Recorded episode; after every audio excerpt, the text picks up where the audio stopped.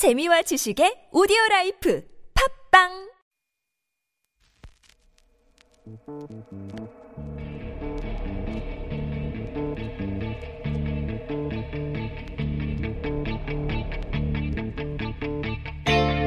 안녕하세요. 뉴스공장 주말 특근 진행을 맡은 황교익입니다. 이번 사태를 지켜보면서 느낀 건 그 한국의 언론 가운데 자신들의 논조를 분명하게 드러내는 곳은 한 곳도 없다는 겁니다. 사실 보수 신문과 일부 종편 방송은 보수 정당이 설정해 놓은 의제나 사건에 보다 적극적으로 이렇게 뛰어듭니다. 반면에 지상파 방송 등 대개 언론은 이들보다 조금 덜 정파성을 가지죠. 어, 객관적인 태도를 취하려고 노력을 합니다. 이런 상황에서 진짜 문제는 보수 언론이 주목을 한 그 사건이나 의제를 정파적인 보도를 하지 않으려고 하는 객관적인 어, 태도를 취하려고 하는 언론들도 무조건적으로 추종을 하는 일이 어, 의외로 많다는 겁니다. 보수 신문이 일면, 종합면, 뭐 평면, 사설 뭐 이런 걸 총동원해서 아침 신문에 의혹을 쫙 펼쳐놔요. 그러면 종편은 하루 종일 그 기사를 가지고 반복합니다. 그러면 그 기사는 다시 다른 언론사의 기자, 데스크, 보도국장 뭐 이런 그의 스마트폰에 뭐 이렇게 점령을 하고요. 어, 의혹 제기에 일차적으로 분노한 댓글들 쭉또 쭉 붙죠. 결국은 그 화제가 된 내용은 보도할 수밖에 없다는 판단. 그러니까 객관성을 유지하려고 하는 그 정파성을 띠지 않는 언론들도 이걸 보도할 수밖에 없다는 판단이 서게 되고 그렇게 해서 마지막에는 의혹입니다. 지적입니다. 의심됩니다. 라는 언어로 바뀌어서 저녁 뉴스에 등장을 합니다. 아, 일단 총성이 울린 뒤 말들은 앞만 보고 달립니다. 진실이 말발굽에 짓밟히고 있는지 모르지만은 일단 달리고 봅니다.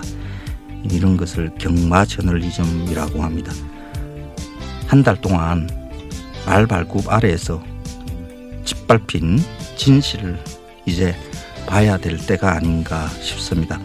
뉴스공장 주말 특근 시작합니다.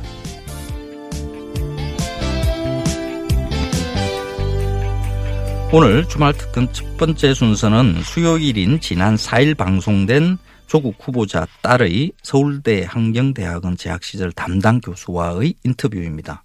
후보자 딸이 누구도 신청 안 한 장학금을 받은 게 특혜라는 기자들을 상대로 수십 번 반복해서 인터뷰를 했지만 말하는 대로 적어준 언론은 없었다라는 말씀이 충격적이었습니다. 담당 교수가 말하는 의혹의 진실 함께 들어보시겠습니다.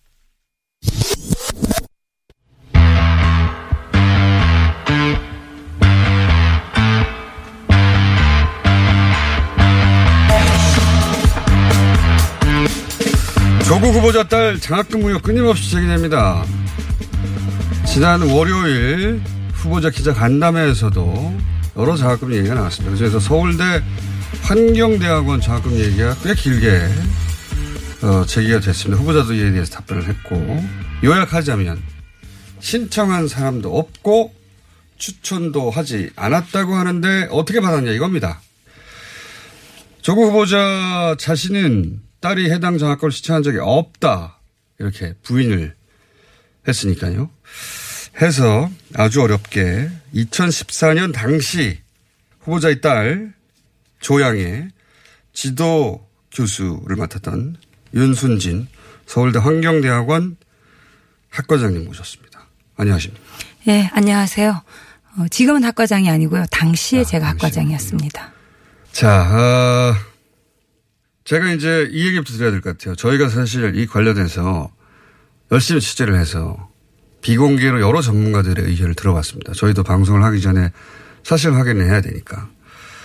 근데 비공개로는 이런저런 이야기를 많이 해주시는 분들이 자, 그럼 똑같은 이야기를 방송에서 직접 나와서 해달라고 요청드리는 순간 100이면 100 다 안 오시거든요. 근데 뭐 이해는 합니다. 워낙 이 첨예한 사안에서 본인이 직접 겪은 거라 하더라도 말하는 자체로 반장이 있으니까 보통은 초기는 하겠다고 하다가 약한 시간 후면 주변에서 다들 말려서 못 나가겠다고 변하거든요. 교수님은 마지막 순간에 하겠다고 결심을 하셔서 저희가 너무 감사드리는데 왜 이렇게 굳이 꼭 나오셨어요?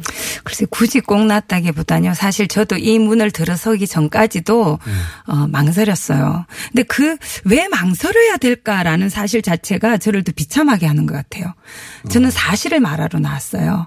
왜냐하면 제가 어, 지금 벌써 3주가 되었죠. 사주자입니다. 예, 거의. 제가 어, 그 후보자 지명이 있고 난 이후부터 시작해서 이제까지 네.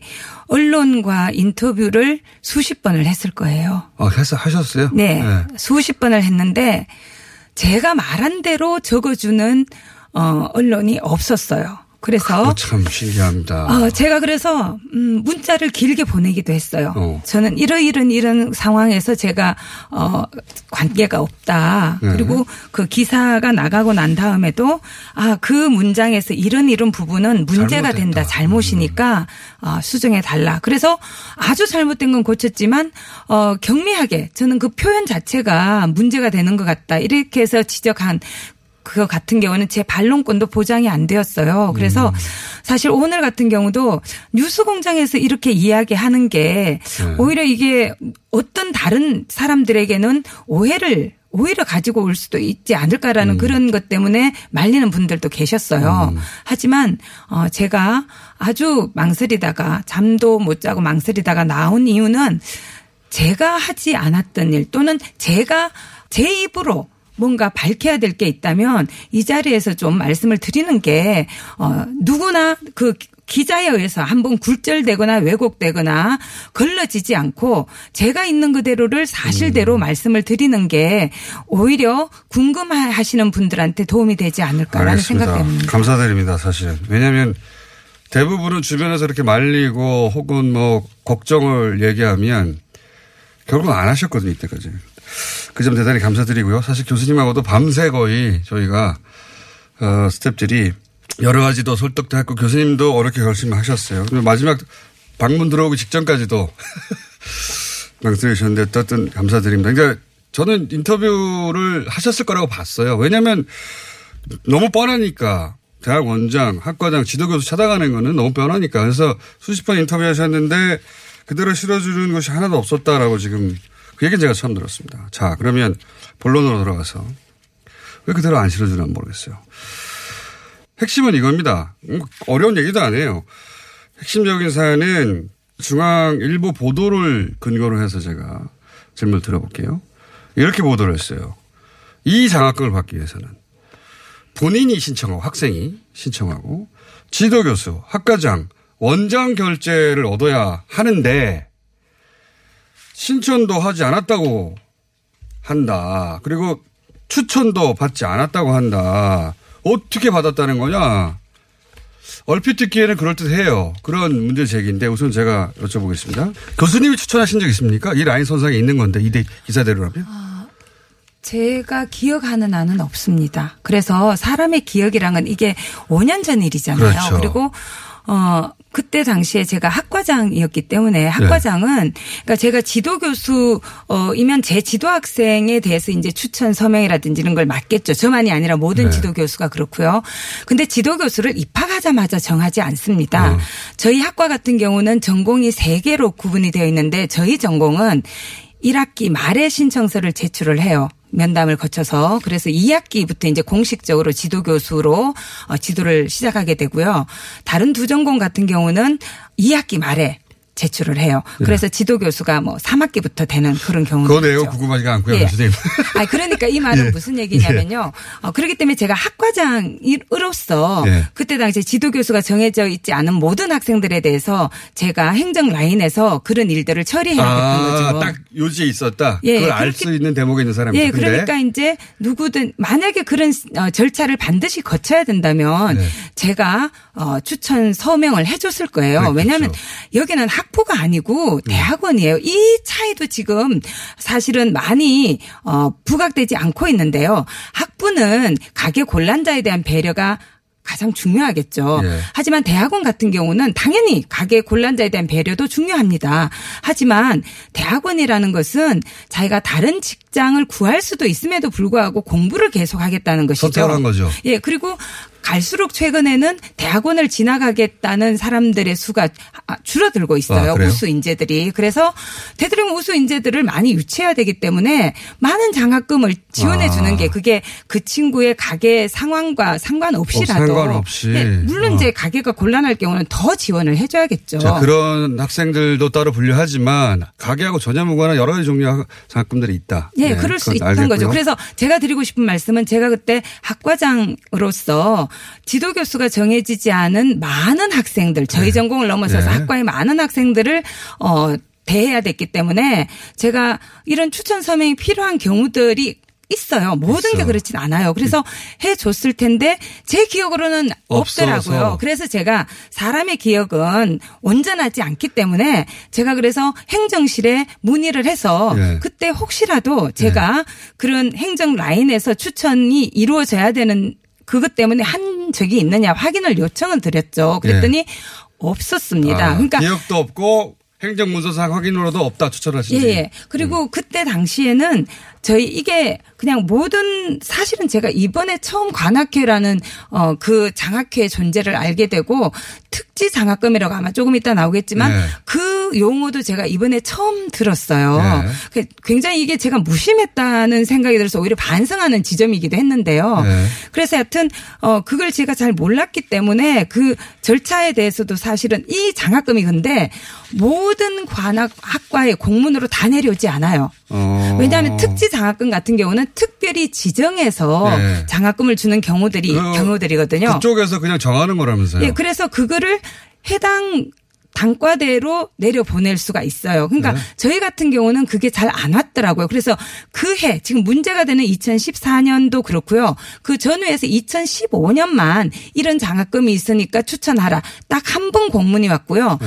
어, 그 전이나 후나 관학회 특지 장학금 관련해서 저희는 공문을 받지조차 않았습니다. 아, 그러니까 교- 정리하자면 교수님이 이제 보물 터주듯이 그동안 답답했던 점을 지금 말씀하셨는데 제가 여기서 요약을 해보자면 그런 추천이 있었다면 본인이 알 수밖에 없는 지위에 있었는데 어, 그때 아무리 기억을 되, 되돌려도 추천해 준 기억이 없다. 네, 그리고 해서 다- 상대는 학생이 많기 때문에 기억이 완전하지 그래서. 문서를 행정 문서를 확인했더니 역시 추천 학교는 추천한 적이 없다. 그럼 그 추천 받은 적이 없다는 건 이제 확인이 됐습니다. 아, 그러면 근데요. 예. 그 추천이라는 게 지금 말씀드린 건 관아 어, 단과 대학으로 내려왔을 때 공식적으로 이렇게 추천을 하는 경우는 서명을 한다기보다 그냥 어, 서류로 올리기만 하는 하면 되는 경우가 네. 있고요. 어, 그 여러 장학금 장학금 안에도 사실 종류가 여러 개가 있어요. 그러니까 알겠는데 교수님 제가 일단 제가 궁금한 걸 먼저 여쭤볼게요. 아, 예. 근데 아니에요. 이게 개인이 예. 서명을 받아서 가는 경로도 있다는 걸 말씀드리는 알겠습니다. 거예요. 그리고 또 그렇지 않은 신청서 자체를 제출하지 않아도 되는 경로도 있고요. 그러니까 예. 경로가 아주 여러 가지입니다. 그렇긴 한데 어쨌든 지금 보도되기로는 교수 또는 그 아인 선상의 뭐 학과장이 쭉 결재를 받아야 한다고 보도가 됐으니까 그건 아, 그거는 그거는- 유일한 길은 아니라는 거예요. 그건 그런 아니고. 방법이 이- 그런 절차도 존재해요. 네. 하지만 그 절차가 유일한 또는 모든 게 그래야 되는 건 아니라는 거죠. 제가 궁금한 건 제도를 다 알고 싶은 게 아니에요. 네. 조국 후보자의 딸이 학교 추천 받으면 안 된다고 기사를 썼는데 일단 추천을 받았냐? 그거는 서류상에 없다. 예, 그건 맞고 거기까지 확인하고요. 다른 경우까지 다 지금 제가 확인할 수는 없으니까 이게 조국 후보자의 딸이 문제가 됐으니까 조국 후보자의 딸에 대한 이야기를 하겠습니다. 자, 하나 더. 이게 신청하지 않으면 안 된다고 또 보도를 했거든요.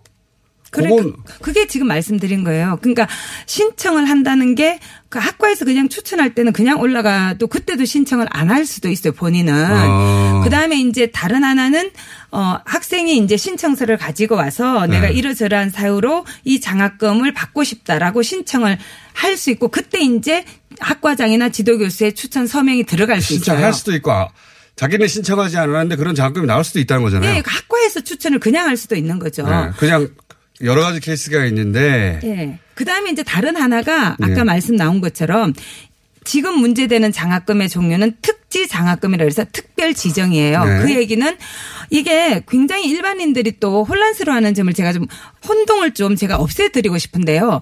서울대 안에는 장학금의 종류가 너무나 많아요. 그러니까 서울대 안이 아니죠. 이건 교외 장학금이에요. 그 학교에서 바깥에. 주는 게 아니에요. 예, 예. 교외 장학금이고 네네. 교회 장학금은 뭐 무진장 많겠죠. 예. 근데 교회 장학금 중에서 그 중 하나가 지금 이야기되고 있는 관악회라는 장학회고요. 장학회에서 운영하는 또 구평회 이 장학금이라고 하더라고요. 관악회라는 게 서울대 총동창회가 운영하는 장학회의 이름이에요. 예. 그리고 이 관악회 안에서 운영하는 장학금의 종류가 크게 세 가지입니다. 예. 일반 장학금, 특지 장학금, 결연 장학금. 예. 그래서 결연 장학금은 대상이 완전히 이거는 가게 곤란자만 받을 수 있어요. 네, 그, 그 종류는 그렇고. 예, 그 다음에 일반 장학금과 특지 장학금은 가계 곤란자를 배려하죠. 하지만 가계 곤란자만 받을 수 있는 건 아니에요. 네. 아니고. 예, 그리고 일반 장학금과 특지 장학금의 특- 차이가 뭐냐면 특지는 5천만 원 이상 기부자들이 특별히 지정해서 줄 수 있는 그러니까 5천만 원 이상을 기부하게 되면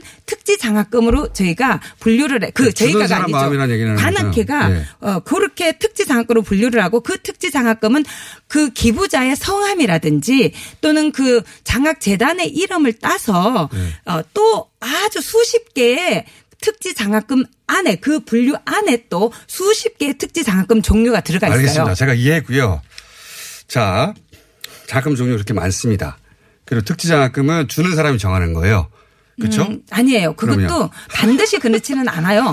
기부자가 정할 수도 있고 학교가 추천할 수도 있지만 네. 기부자가 어, 특지 장학금의 그 기부자가 또는 그 장학회가 정할 수가 있는 거예요. 네, 제 말이 그 말이에요. 예, 예. 지금 언론 보도는 지금 교수님이 말씀하신 것처럼 수많은 종류가 있는데 그 종류 중에 하나일 수 있다라고 말하는 게 아니라 중앙일보 같은 경우에는 학생이 신청하고 교수가 추천하지 않으면 못 받는다고 단정하고 그러니까 있거든요. 그거는 잘못된 정보라고 제가 말씀드리는 거예요. 오보죠. 예. 그러면 이거는 사람들한 머릿속에 신청하지 않고 추천하지 않았는데 받았다고 되는 건데 네. 교수님 말씀은 학교에서 추천하지 않았고 혹은 특지장학금의 종류에 종류에 따라서는 학생이 신청하지 않아도 받을 수 있다는 거 아닙니까? 네, 그렇죠. 그러니까 신청하지 않고 추천하지 않았지만 받을 수 있는 거잖아요. 예, 예. 거기까지만 일단 확인해 놓고요. 그런 게 존재한다는 거 아닙니까? 그죠? 예, 예. 아, 근데 여기서 제가 오해를 또. 서울대 교수기 때문에 풀어야 돼요. 왜냐면요. 네. 지금 서울대로 어떤 문자들이 오냐면 자기가 낸 장학금이 그런 식으로 쓰인다. 이렇게 말씀하시는 분이 있는데 그건 오해입니다. 왜냐하면 알겠습니다. 이 특지 장학금은 그렇게 일반적으로 소액으로 이렇게 어, 기부를 십시일반 하시는 분들 의 장학금이 아니에요. 그건 일반 장학금이죠. 교수님 결연 장학금에 장학금. 대한 모든 오해를 다 풀 수는 없어요. 아니 아니 이 아니. 그건 풀어야 돼요. 그래서 특지 장학금은 특별한 그 기부 의사를 가진 독재가가 알겠습니다. 5천만 원 이상 했을 때만 하는 거 그때만 그분들이 개입할 수 있는 거예요. 알겠습니다. 예. 네, 저희가 일단 조 후보자의 해명이 거짓말이라는 보도가 너무 많아서 그 대목을 확인해 보고 싶었어요. 예, 예. 학교는 추천하지 않았다. 학생이 신청하지 않아도 그런 장학금은 나오는 경우가 있다. 그럼요.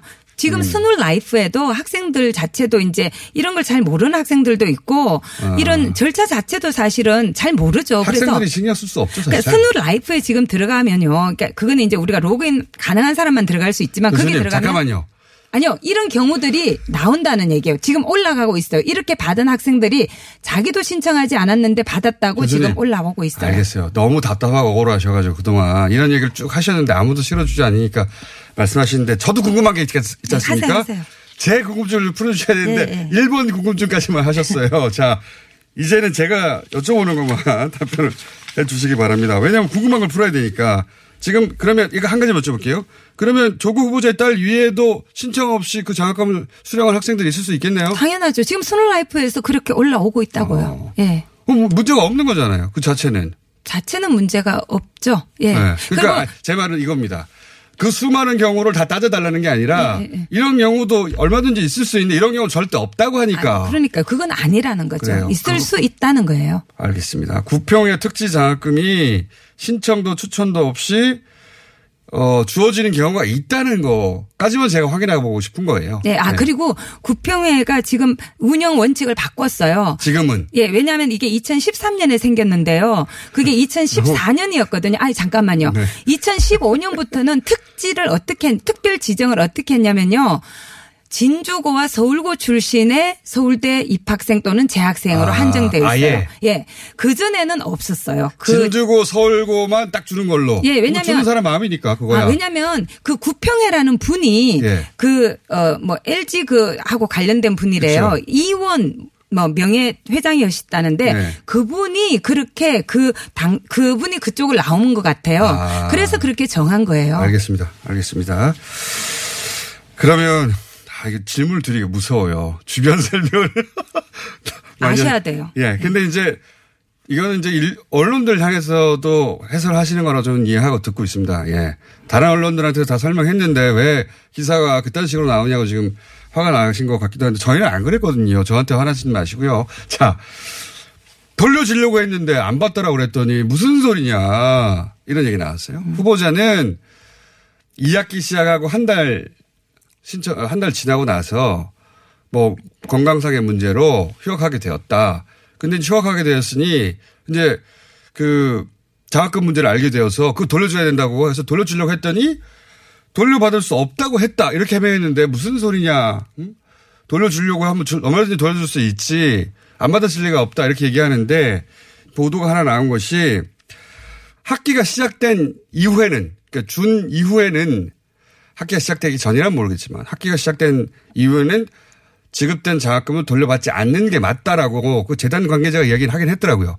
거기서 보충 설명을 하시자면요. 아, 그거는 제가 설명드릴 수 없습니다. 아, 왜냐하면 재단에서 결정하는 거니까. 저는 그게 관여하는 사람이 아니에요. 알겠습니다. 저는 자. 네. 제가 알고 제가 사실이라고 생각하는 것까지만 말씀드리고요. 자, 그건. 관악회에 물어보셔야. 돼요. 잠깐만요.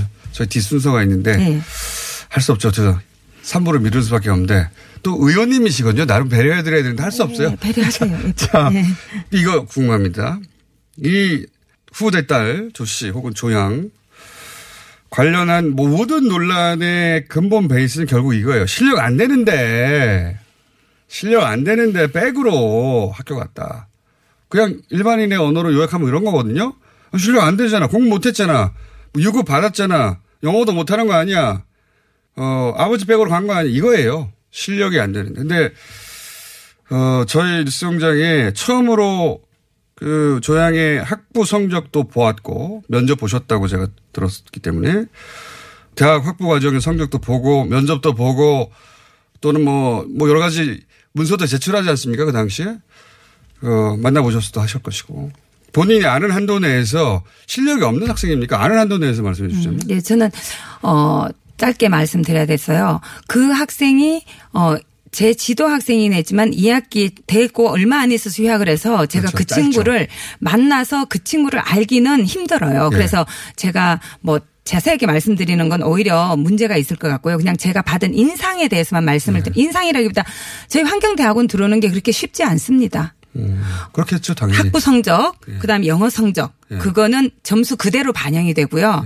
그다음에 학부 성적 기억나십니까? 대략? 아니요, 점수를 아니요. 말해달라는 게 예, 아니에요. 저는 아니 그게 학부 성적이 나쁘지 좋았어요. 그렇기 때문에 그 그때 당시에 46명 중에서 12명을 선발하는데 됐다는 건 네. 점수가 좋았다는 거예요. 그리고 그거는 저희가 가감을 할 수 있는 게 아니에요. 그렇죠. 그거는 그대로 액면 그대로 그냥 비율적으로. 그냥 반영이 돼요. 네. 그 다음에 이제 저희가 또 내야 되는 게 자기 소개서와 연구 계획서인데요. 네. 음. 그런 것들이 잘 작성이 되어 있었어요. 그리고 어 그리고 제가 받은 인상은 어 굉장히 명랑하고 그리고 뭐 열심히 하려는 그런 태도를 가진 학생이었고 제가 직접 강의를 뭐 통해서 그 학생을 경험했다거나 이렇게는 안 했기 때문에 그 이상은 제가 말씀드리기 알겠습니다. 곤란해요. 하지만 서울대 환경대학원 들어오는 게 녹록한 건 아니다. 우수해야지만 들어올 수 있다. 그렇게 말씀드릴 수 있겠죠. 알겠습니다.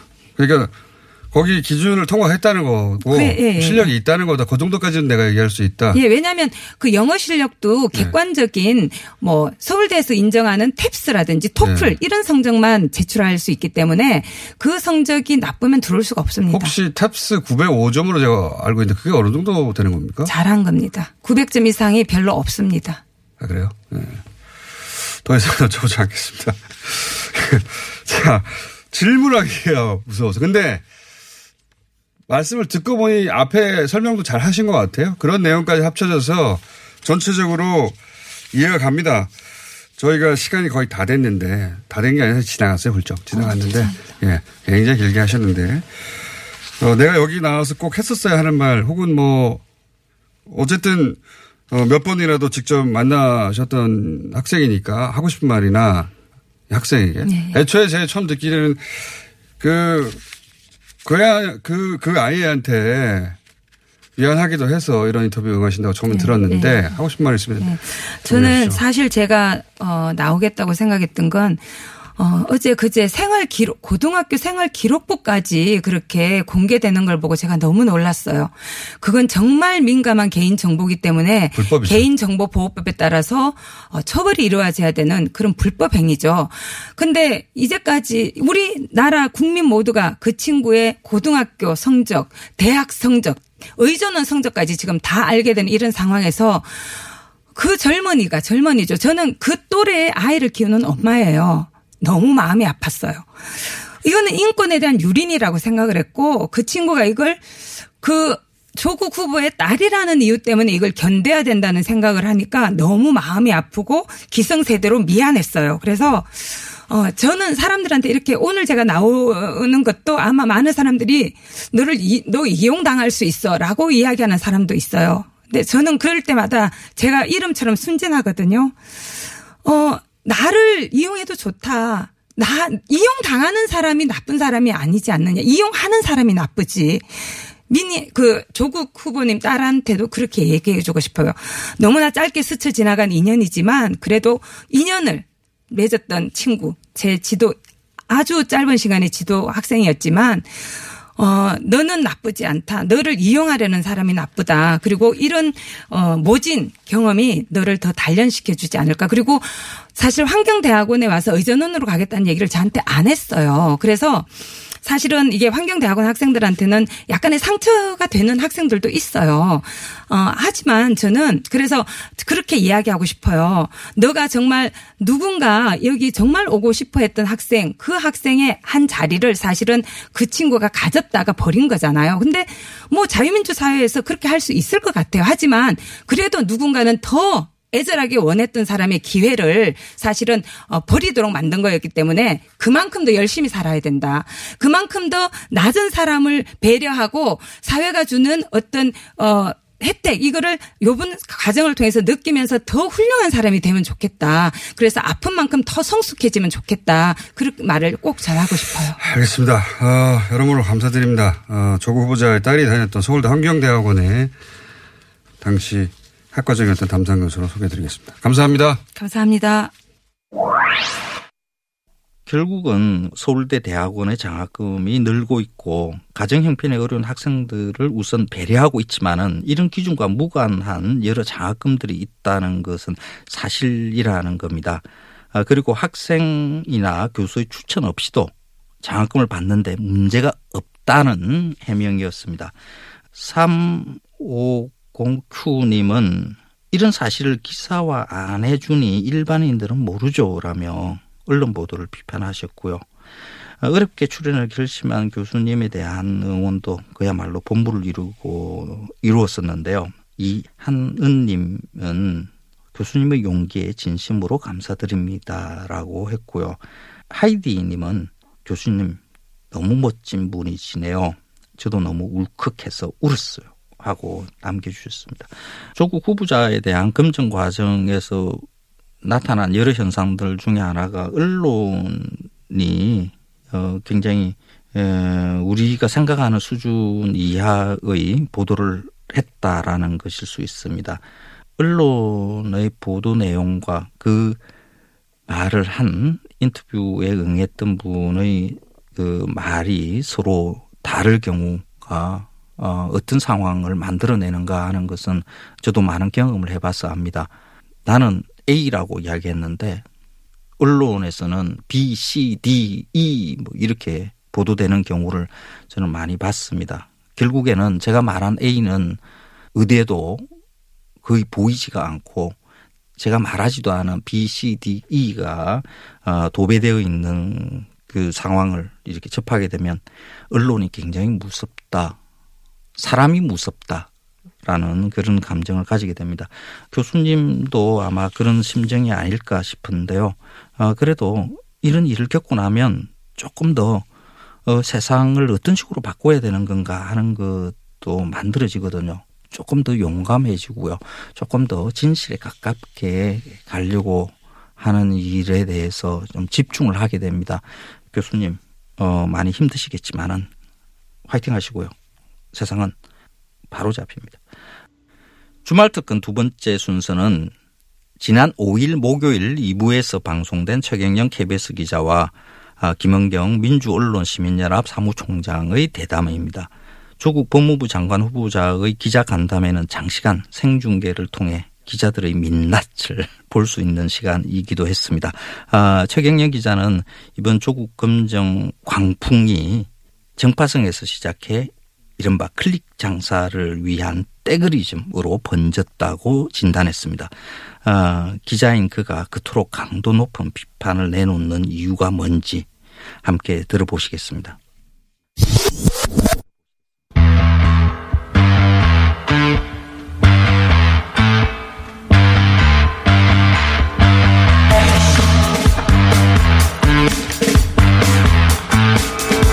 간담회 지난 월요일에 있었습니다. 조국 후보자의 답변에 대해서 많이들 언론이 다뤘습니다. 그런데 일반 시민의 입장에서는 조국 후보자의 자질도 검증하는 과정이었지만 동시에 한국 기자들의 자질도 한국 기자들 본인들의 의사와 무관하게 검증 당하는 시간이었어요. 오늘 이야기를 좀 해보겠습니다. 한국 언론 오도독 시리즈 요새 참 이거 안 나오는 것 같네. 자, KBS 최경영 기자 나오신 안녕하십니까? 안녕하십니까. KBS 최경영입니다.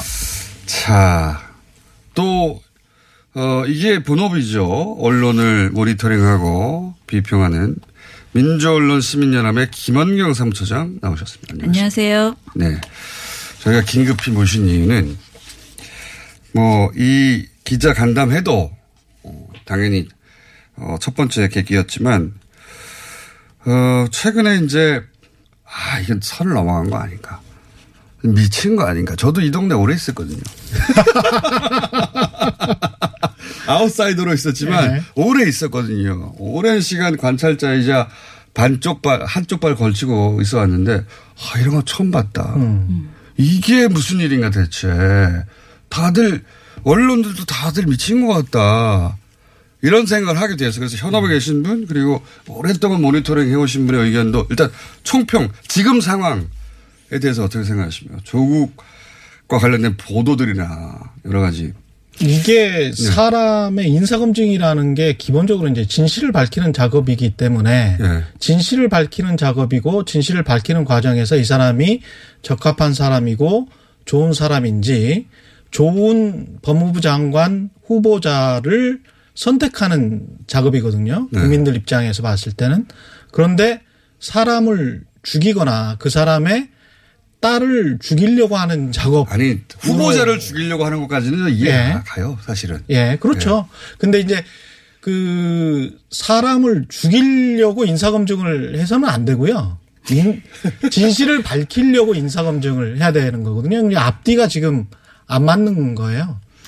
저는 네. 아무튼 저희 이제 민원연이 지금 35년인데 35년 동안 우리 한국 언론이 문제가 있다고 계속 비판해 왔잖아요. 네. 근데 우리가 그렇게 어 애썼지만은 많은 사람들이 한국 언론의 문제에 대해서 그렇게 이렇게 많이 생각하지 않으세요. 그런데 제가 보기에 세월호 때 많은 국민들이 우리가 그렇게 오랫동안 외쳐왔던 언- 언론의 문제를 많은 분들이 공감하셨던 네. 그 일이 있었거든요. 현장에 예. 대한 이야기였으니까. 그래서 사람들이 그때 이런 기레기라는 신조, 신조어가 나오면서 많이 이제 공감해 주셨었는데 이번이 제2의 사태다라는 생각이 들었어요. 특히 이번 기자간담회에서 국민들이 기자를 직접 그렇게 보지 못하거든요. 기자라는 것은 좀 정제된 기사나 또는 리포트를 통해 서 아주 잠깐 만났는데 기자들이 이렇게 질문하는 내용들 뭐 이런 피드백 이런 것들을 직접 보면서 아, 이 기자가 이래?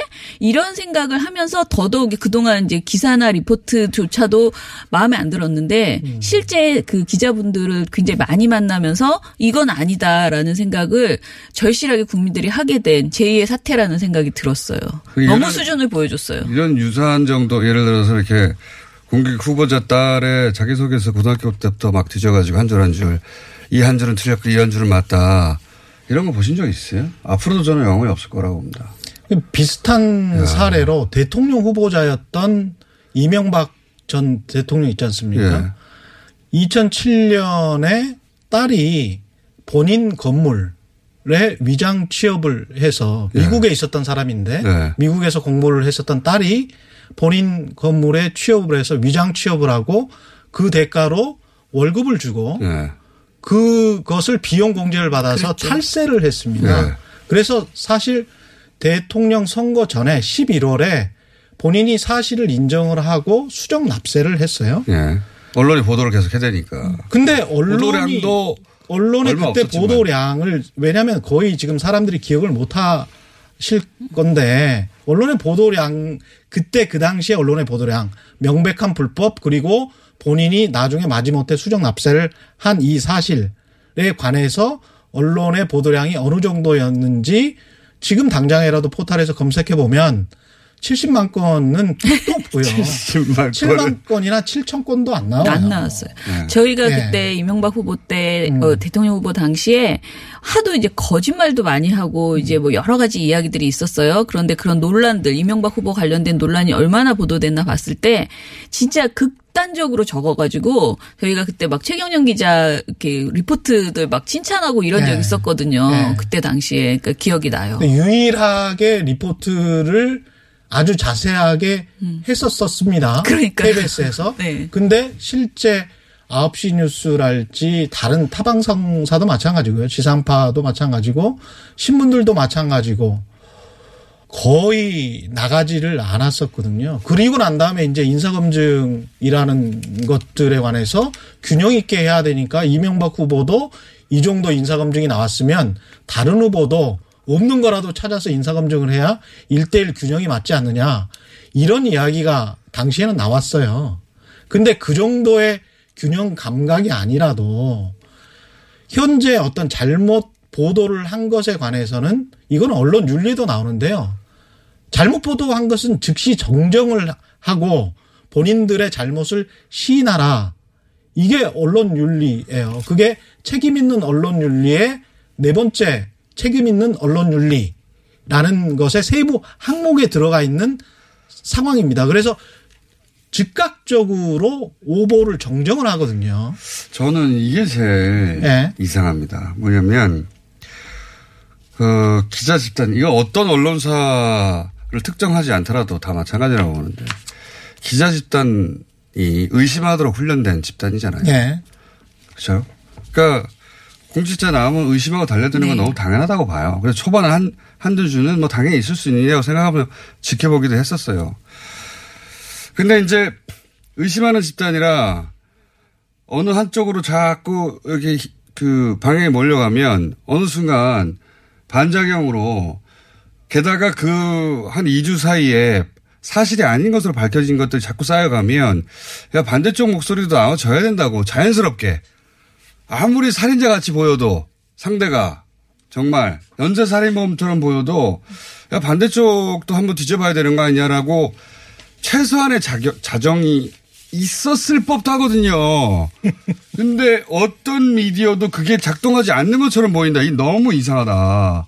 왜 70만 건이면 70만 건 중에 69만 9,900건이 일단 조국은 잘못되었고 조국 딸도 부정 입학이나 실력 없어서 혹은 뭔가 부실할 것이 틀림없어 이 방향만 하고 있냐는 거예요. 반대쪽에서 아 앞에 짚었던 건 잘못됐네요. 예.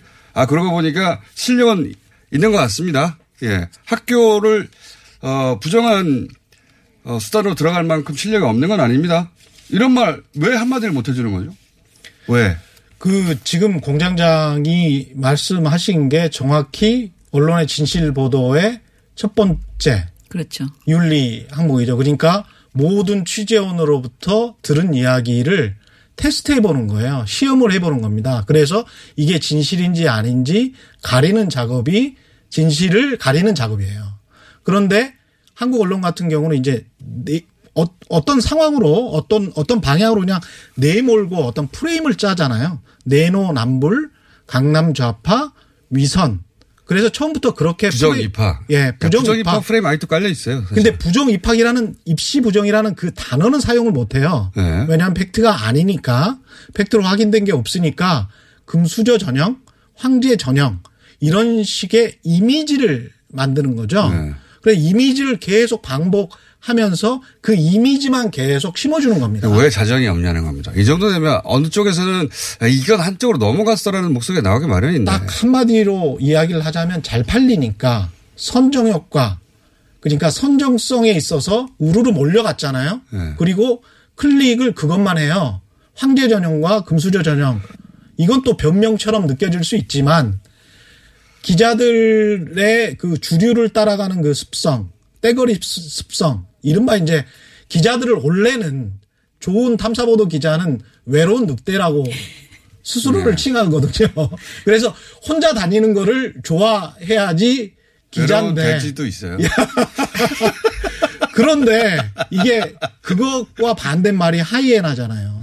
예. 떼거리로 몰려다니는 습성이 아주 그 출입처에서 체득된 것 같다라는 느낌을 받는 거죠. 근데 예. 이거는 그러니까 말씀하신 뭐 현장에 계신 어, 분의 습성 얘기고. 이런 것보다 사실은 돈벌이 저는 돈벌이 그냥 사람들이 많이 누르니까 음. 그냥 클릭 수를 늘 그러니까 우리가 말하는 이게 수많은 뭐 7만 뭐 몇만 건이라고요?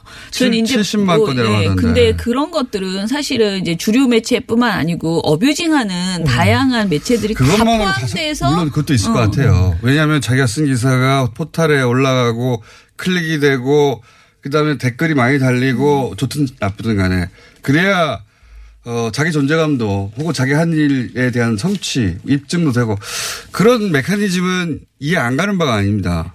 그것만으로 이 모든 게 설명될까요? 근데 저는 이제 반 해명이 나오잖아요. 지금 이제 기자간담회에서도 많은 해명을 했어요. 조국 후보자가 그리고 해명하고 반박하고 사실상 오보라는 것이 입증된 사례들이 지금 나오는. 녹취에 굉장히 많아요. 그럼에도 불구하고 기자들의 태도는 뭐냐면 믿을 수 없다.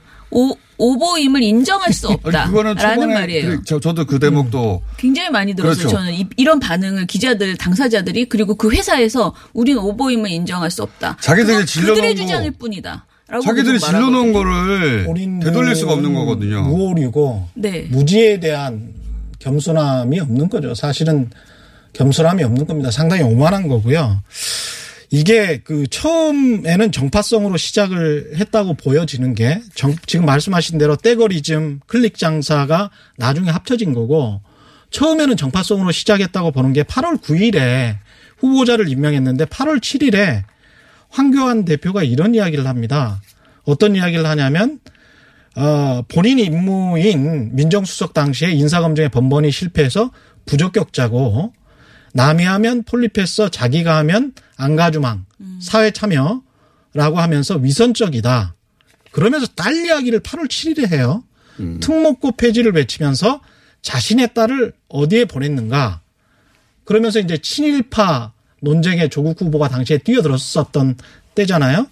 국민 평가르는데 앞장서 온 표리 부동한 사람이 법치를 바로 세울 수 있겠는가. 이게 황교안 어, 자유한국당 주요한 대표. 프레임들입니다. 예. 이 프레임이 그대로 동아일보, 문화일보, 조선일보, 중앙일보가 8월 9일 사설을 쓰는데 8월 9일, 8월 10일 사설에 그대로 투영이 됩니다. 근데 8월 9일에 대통령이 장관 후보자를 지명을 했으니까 장관 후보자를 지명하자마자 인사 검증도 없이 바로 황교안 대표를 인용하지도 않고 본인들은 마치 황교안 대표와 똑같은 생각인 양 거의 똑같은 말을 사설에 쓰는 거죠. 아니, 처음에는 그렇게. 이건 철저한 정파성이에요. 예. 그리고 예. 예를 들어 보수 매체가 보수 정치인과 함께 아젠다를 공유하고 나가는 것까지는 음. 그거는 늘 저는 잘했다. 못 어, 잘했다 못했다 떠나서 항상 있어 왔던 네. 일이다. 라고 생각이 음. 들고 그게 1, 2주 가는 것은 전 이해 가요. 이때까지 그 정도는 있어 왔으니까.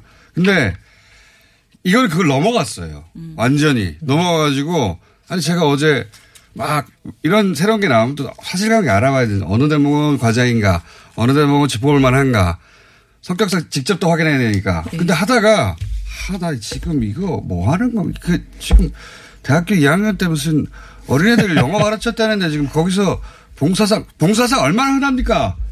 초등학생, 중등, 중학생 많이 받아요. 거기 대학 총장 이름 적혀가지고 엄청나게 많이 받아요. 표창장 막 주는 거예요 원래.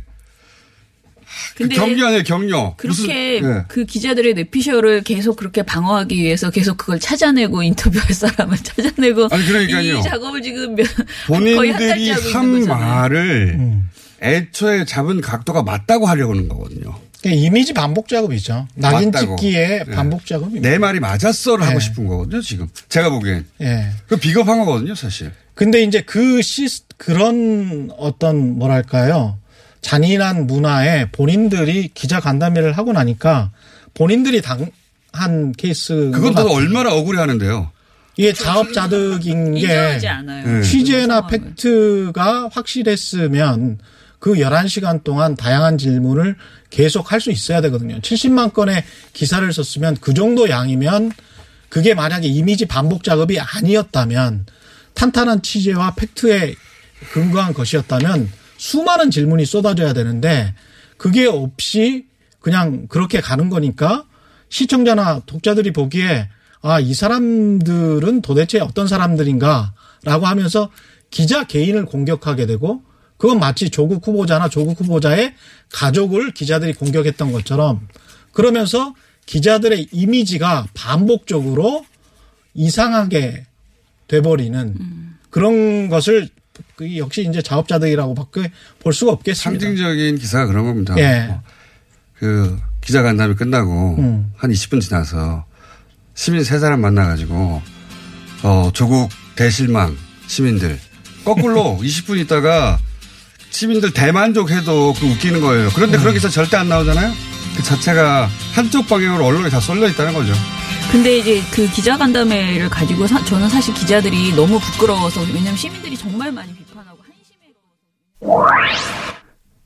썩 좋은 표현은 아니지만 이번에도 언론을 향해 기레기라는 비난이 쏟아졌습니다. 어, 김은경 사무총장은 어, 기레기라는 말이 어, 등장하는 게 2014년 세월호 참사 보도 당시였다고 이야기를 하죠. 어, 지금 조국 후보자 금전 국면에서 기자들에게 가해진 실망감, 음, 이게 제2의 기레기 사태를 어, 부를 정도라고 꼬집었습니다. 아, 청취자와 시청자분들도 어느 때보다 많은 댓글로 비판을 어, 하셨어요. 음. 김갱민스터님은 사실에 근거하여 기사가 쓰여져야 하는데 너무 기자들이 내 피셜이 난무한다 면서 기자 스스로 어, 자신의 편향성을 의심하지 않은 채 보도를 쏟아내고 있다라는 비판을 하셨습니다. 로로님은 기자들은 스스로 기득권층이라고 생각하고 자신들의 초법적인 특권을 가지고 있다고 착각한다. 어, 맞습니다. 아주 따끔한 지적입니다. 어, 최경련 기자는 그것이 진실일지라도 어렵고 복잡한 기사는 쉽게 묻히고 어, 클릭이 되는 이른바 섹시한 기사들만 팔리는 세태를 비판했습니다. 어, 최 기자는 기자들이 그런 기사를 양산하는데 관대하다고 지적을 했고요. 아주 깊은 반성을 해볼 필요가 있습니다. 기자 간담회 당시 정말 조 후보자는 의혹을 부인하기만 하고 모른다는 답변만 했을까요? 어, 간담회 보신 분들은 아시겠지만은 많은 의혹이 해소되었던 것이 사실입니다. 하지만 대부분의 언론이 해소된 의혹엔 거의 비중을 두지 않고 일부 방송사는 단합이라도 한 듯이 아예 외면을 했습니다. KBS 재경영 기자는 어렵지만 써야 하는 기사를 쓰는 기자는 종종 외로운 늑대에 비유되고 그 반대는 하이에나에 묘사된다. 이렇게 말했습니다. 무리 혹은 공동체를 위하는 일이라면 추운 곳 꼭대기에 올라 울부짖는 이런 일을 마다하지 않는 늑대처럼 관행의 경종을 울려줄 그런 기자가 절실한 요즘입니다. 뉴스공장 주말 특근 오늘 준비한 순서는 여기까지입니다. 저는 다음 주 까칠한 미식가로 찾아오겠습니다. 고맙습니다. 안녕.